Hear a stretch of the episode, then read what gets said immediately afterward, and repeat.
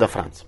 Oggi volevo parlare di un termine, di due termini che uso molto spesso, ma sul quali non mi sono mai soffermato in modo particolare. Sono ottava alta e ottava bassa.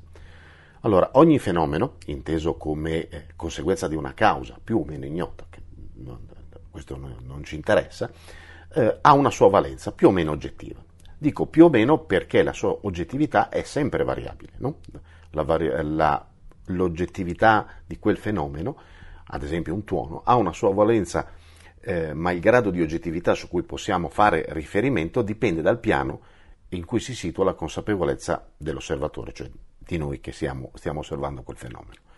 Così, sempre nel caso del tuono di cui stiamo parlando, se noi siamo degli illuminati, magari, e quindi eh, poniamo la nostra consapevolezza sul piano delle cause, sul piano causale, ecco che l'oggettività sarà massima, mentre per una trota di, alle- di allevamento sarà, si presume, più o meno minima. Questo attiene alla percezione di un fenomeno, apparentemente, ma in realtà riguarda da vicino anche il suo posizionamento e il suo significato, ovviamente, nella realtà agli occhi di chi lo osserva. L'osservatore ha sempre una posizione in quella che possiamo definire la scala della verità. Abbiamo parlato anche di questo altre volte. Cioè, l'osservatore può posizionarsi sul primo gradino e avere quindi una percezione perfettamente soggettiva, oppure sull'ultimo ed averne quindi una perfettamente oggettiva, tanto per avere un termine di paragone. Nel mezzo tra una e l'altra percezione, la perfettamente soggettiva e quella perfettamente oggettiva, si posizionano tutte le possibili sfumature percettive. Se la nostra consapevolezza è quella di un bambino di 4 anni, ecco che la nostra percezione del tuono potrebbe essere quella di Dio che gioca a bocce con gli angeli. Quando avevo 4 anni la mia adorata nonna questo mi aveva detto. Ovviamente a 10 anni, quando avrà iniziato ad andare a scuola da poco, ovviamente, ecco che gli avranno spiegato la relazione tra fulmine e tuono e quindi la sua percezione sarà completamente cambiata rispetto a prima. Nel mio caso con un certo sollievo perché non è che mi avevano convinto così tanto. Allora, è un passo in più sulla scala della verità, ancora del tutto soggettivo e basato sul sapere. Ma dato che un tuono, prima o poi lo sperimentiamo tutti, è anche basato sulle, sulla conoscenza diretta. Ora, un tuono, visto da qualunque parte, resta sempre un tuono.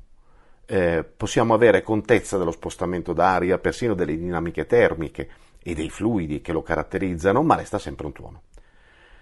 Però una volta che la nostra consapevolezza cambia in una certa misura, e quindi i gradini sono un po' più di uno, ecco che eh, lasciandoci penetrare dall'evento, quindi dal rumore, del suono, potremmo cogliere personalmente, direttamente, la connessione con il fulmine, inteso come energia elettrica, in movimento e risalendo nella catena dei principi, cogliere quell'essenza eh, della folgore come principio molto particolare, connesso a una dimensione altrettanto particolare, e quindi diventare consapevoli di, dell'esistenza di quella dimensione che ordinariamente non è possibile percepire direttamente, a meno che ovviamente non si sia in qualche modo in contatto con essa. Ora, come si vede, esistono almeno tre modalità di percepire un fenomeno, sempre come, anche semplice come quello di un tuono. La prima è collegata a quello che ci raccontano. Dio che gioca a bocce con gli angeli. La seconda è quello che ci insegnano, il tuono è il risultato del bang sonico prodotto dal fulmine, eccetera, eccetera. La terza è collegata direttamente a ciò di cui possiamo essere consapevoli, la folgore, eccetera, eccetera, eccetera. Lo spartiacque tra ottava bassa e ottava alta si posiziona esattamente in questa terza mod- modalità. Il tuono può essere Dio che gioca a bocce con gli angeli oppure il bansonico ma sono queste due sfumature in oggettività crescente, per l'amor di Dio, ma comunque viste dalla consapevolezza ordinaria, cioè quella che viene propriamente detta l'ottava bassa, cioè il punto di vista della consapevolezza ordinaria.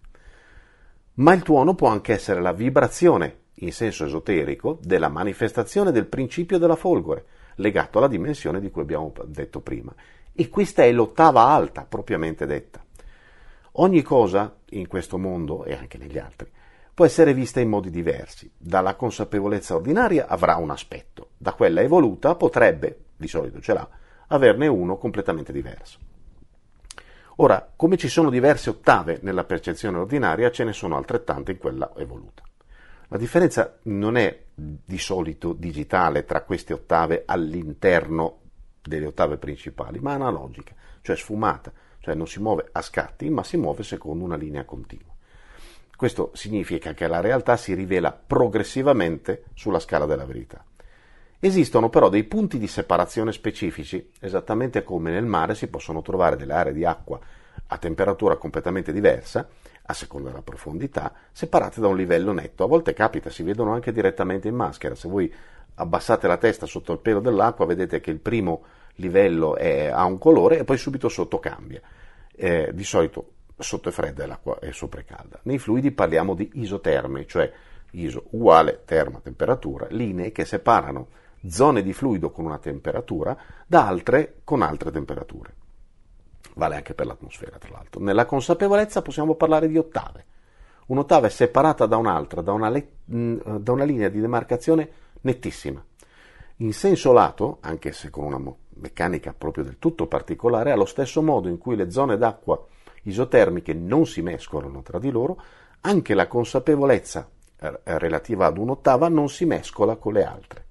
Quindi, per fare un esempio, parliamo di materia ed energia. La separazione tra le due esiste fin tanto che non si percepisce direttamente l'energia come tale, direttamente, in modo diretto. A quel punto si vede che tra le due cose, cioè tra materia ed energia, la differenza non c'è, è data dalla frequenza vibratoria dell'energia. Ottava bassa, materia ed energia, ottava alta, solo energia, a vibrazione diversa il mondo cambia completamente la sua struttura intrinseca nell'istante in cui lo vediamo da un'ottava bassa oppure da una alta.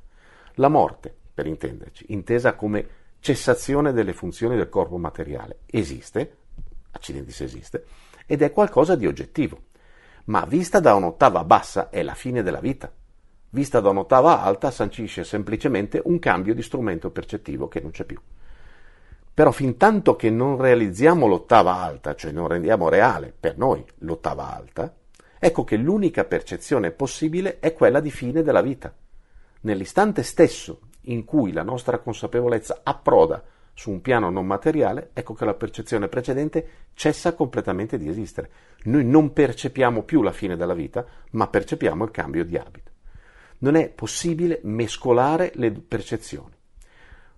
Rimanendo per finire all'esempio precedente, se mentre sono incarnato, ovvero possiedo e abito un corpo fisico, divento consapevole di piani superiori, abbastanza superiori, la mia percezione della morte improvvisamente svanisce completamente, quella di morte, sostituita da quella più oggettiva del cambio di strumento. Questa nuova percezione non potrà più cessare, fin tanto ovviamente che la mia consapevolezza rimarrà agganciata a quell'ottava superiore esattamente nello stesso modo in cui, eh, vecchia, in cui rimaneva agganciata nella vecchia percezione e non poteva cessare finché non abbiamo avuto accesso a una percezione superiore. Io lo so, non è una cosa semplice da, da, da, da capire e credetemi tantomeno da spiegare a parole, però spero di aver almeno dato un'idea. Ci si vede in giro. Benvenuti su Franz Blog, canale video e podcast. Trovate questo contenuto e tanti altri su franzblog.tv in versione scritta, video e audio.